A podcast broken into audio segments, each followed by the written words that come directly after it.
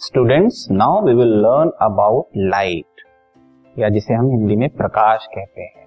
इसके बारे में हम समझेंगे कौन कौन से नेचुरल फिनोमिना जो है लाइट से रिलेटेड होते हैं लाइट की प्रॉपर्टीज़ क्या होती है, इन सब के बारे में हम जानेंगे। ठीक है? जैसा कि आप देख सकते हो, यहाँ पे कैंडल रखा हुआ है। ये जो कैंडल है, हर डायरेक्शन में जो है लाइट को फैलाता है राइट तो इस लाइट की प्रॉपर्टीज़ को हम आज समझेंगे कि लाइट जो जनरेट होती है डिफरेंट डिफरेंट सोर्सेस से, अभी जैसे कैंडल से हो रही है, आपने देखा होगा बल्ब ट्यूब लाइट इन सबसे लाइट आती है और नेचुरल लाइट हमें मिलती है सनलाइट से मतलब सन के थ्रू हमें मिलती है main light natural source of light correct star से मिलती है। तो ये सब जो सोर्सेस हैं, उनसे जो लाइट आ रही है इस लाइट में कई डिफरेंट प्रॉपर्टीज़ होती हैं, कई नेचुरल फिनोमिना इससे जुड़े होते हैं, ठीक है? इन सब चीज़ों के बारे में हम इस चैप्टर में पढ़ेंगे, ठीक है? पहले कुछ डिटेल्स हम समझते हैं लाइट के बारे में। So we see a variety of objects around us okay हम अपने अराउंड तरह तरह के ऑब्जेक्ट्स को देख पाते हैं। However we are unable to see anything in a dark room dark room में जब हम पहुँचते हैं तो हम चीज़ों को नहीं देख पाते ऐसा क्यों होता है? डार्क रूम इसका मतलब वहाँ पे लाइट नहीं है। जिसका हम ये कंक्लूजन निकाल सकते हैं कि जब लाइट होती है, तभी हम चीज़ों को देख पाते हैं। ठीक है? आँखें तो है हमारे पास चीज़ों को देखने के लिए। लेकिन वो आँखें फ़ंक्शन नहीं करती जब डार्क रूम है। इसका मतलब लाइट की प्रेजेंस जो है बहुत ज़रूरी है चीज़ों को देखने के लिए। ठीक है? So on lighting up the room आप चाहे उस रूम को आप कैंडल के थ्रू लिट कर दो या बल्ब के थ्रू लिट कर दो, लेकिन जैसे आप लाइट जला देते हो थिंग्स बिकम विजिबल हमें चीज़ें नज़र आनी शुरू हो जाती हैं। ठीक है? तो लाइट का बहुत रोल होता है चीज़ों को देखने में।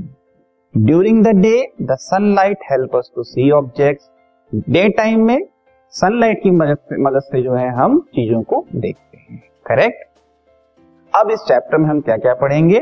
We will mainly learn about the phenomena of reflection and refraction of light which are associated to light in form of rays main दो कॉन्सेप्ट को हम पढ़ेंगे रिफ्लेक्शन एंड रिफ्रैक्शन ये क्या होते हैं, इनके बारे में हम पढ़ेंगे।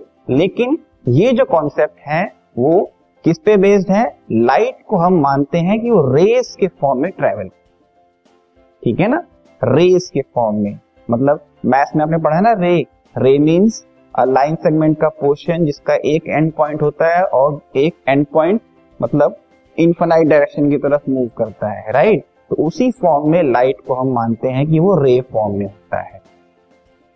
लेकिन एक और कॉन्सेप्ट है लाइट का कि लाइट वेव्स के फॉर्म में भी ट्रेवल करती है। वेव्स का मतलब तरंग, लहर।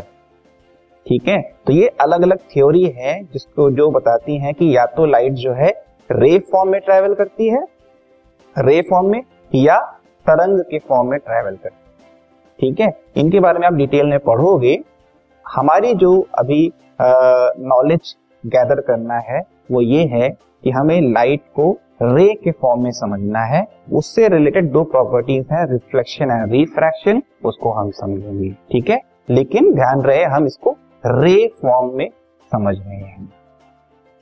The real life application are image formation by mirrors twinkling of stars the beautiful colours of a rainbow colour of the sun at the time of sunrise and sunset etcetera इसी reflection and refraction से related ये natural phenomena है, जैसे mirror में हमें अपनी image दिखती है ट्विंकलिंग ऑफ़ स्टार्स आपने देखा होगा, फिर रेनबो को आप देखा होगा, अपने डिफरेंट कलर्स रेनबो में आते हैं, ऐसे ही sunshine sorry sunrise and sunset के समय पे सन का कलर डिफरेंट दिखता है। ये सब प्रॉपर्टीज़ या सब फिनोमिना जो है लाइट से रिलेटेड है मेनली रिफ्लेक्शन एंड रिफ्रैक्शन से रिलेटेड है।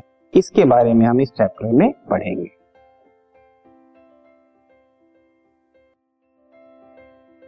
This podcast is brought you by Hub Hopper Shiksha Abhiyan अगर आपको ये पॉडकास्ट पसंद आया तो प्लीज़ लाइक शेयर और सब्सक्राइब करें। और वीडियो क्लासेस के लिए शिक्षा अभियान के यूट्यूब चैनल पर जाएँ।